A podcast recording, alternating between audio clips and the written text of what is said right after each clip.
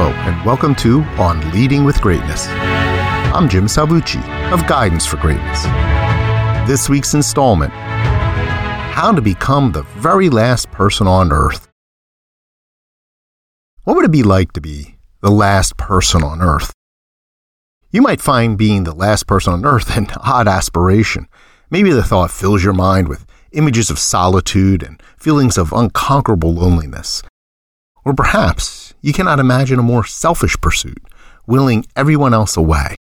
How antisocial must you be to want to be left behind to face every challenge, savor every victory, suffer every agony, and revel in every joy in utter and everlasting isolation? Desiring to be the sole individual on earth sounds downright miserable and monstrously callous to boot. But that's not it at all.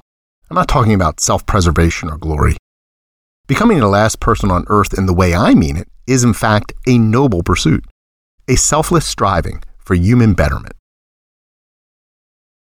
Let me offer an example. A teacher passionately explains advanced algebra to her class of high school students. She is realistic enough to know that few or none of these students is likely to ever rely on algebra to succeed in any aspect of their lives. But she also knows that understanding algebra will help them learn to think, which will help them succeed as students, which will help them succeed in life. If she has done her job right, as her students move out into the world, whether to further education or to work, their more expansive understanding will spark their curiosity. They can then become better informed contributors to the debates of their day. In other words, they can participate as contributing citizens, not wallowing in ignorance, but reveling in investigation. For all this to happen, many things must converge in and around the students' lives, not the least of which is exposure to numerous instructors cut from the same cloth as their algebra teacher. As idealistic or far-fetched as all this may seem, that is the whole point of a well-rounded education, that from a disparate collection of parts, students gain an enhanced understanding of the whole that will become a guide to or source of success, however they measure that, and serve society. In our scenario, what matters most to this excellent algebra teacher? It's all about the students in her classroom, the lesson she teaches, and the future they will shape.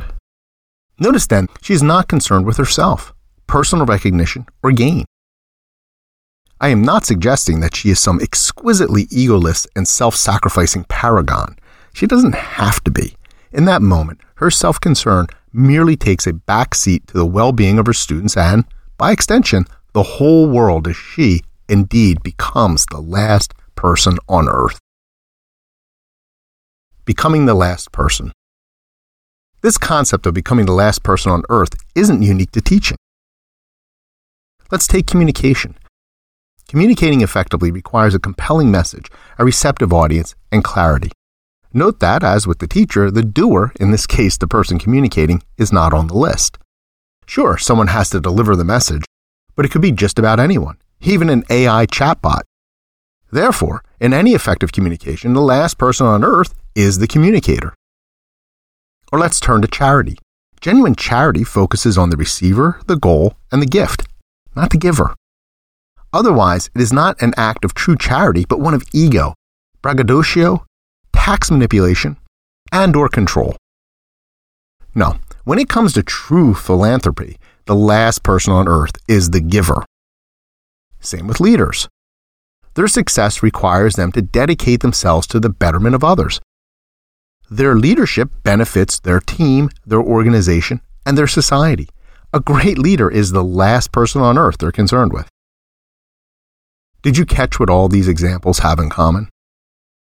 Service. To serve effectively, the very last person on earth we should concern ourselves with is ourselves.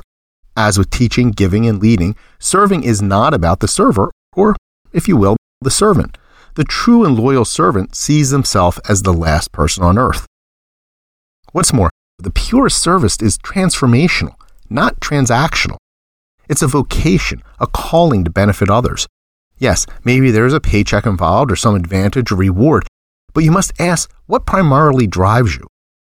Is it some good that flows to yourself, or is it the good you offer to some other, a person, people, an organization, a goal, a cause? Would you still perform the service for less or no remuneration or personal prerogative? To teach, communicate, give, lead, and truly serve most effectively, the goal must be to become as unconcerned with yourself as possible. Only then can you become the very last person on earth, fully devoted to the service of others. How often do you consciously make yourself the last person on earth? Who benefits from you doing so? Leaders must make themselves the last person on earth in order to be most effective, and I can help. If you want to learn more about how to become a great leader in this world of bad bosses, visit GuidanceForGreatness.com. Join the conversation by leaving a comment and leave a like or review. Please share this post on social media and be sure to subscribe to have On Leading with Greatness sent weekly to your inbox. Look forward to hearing from you.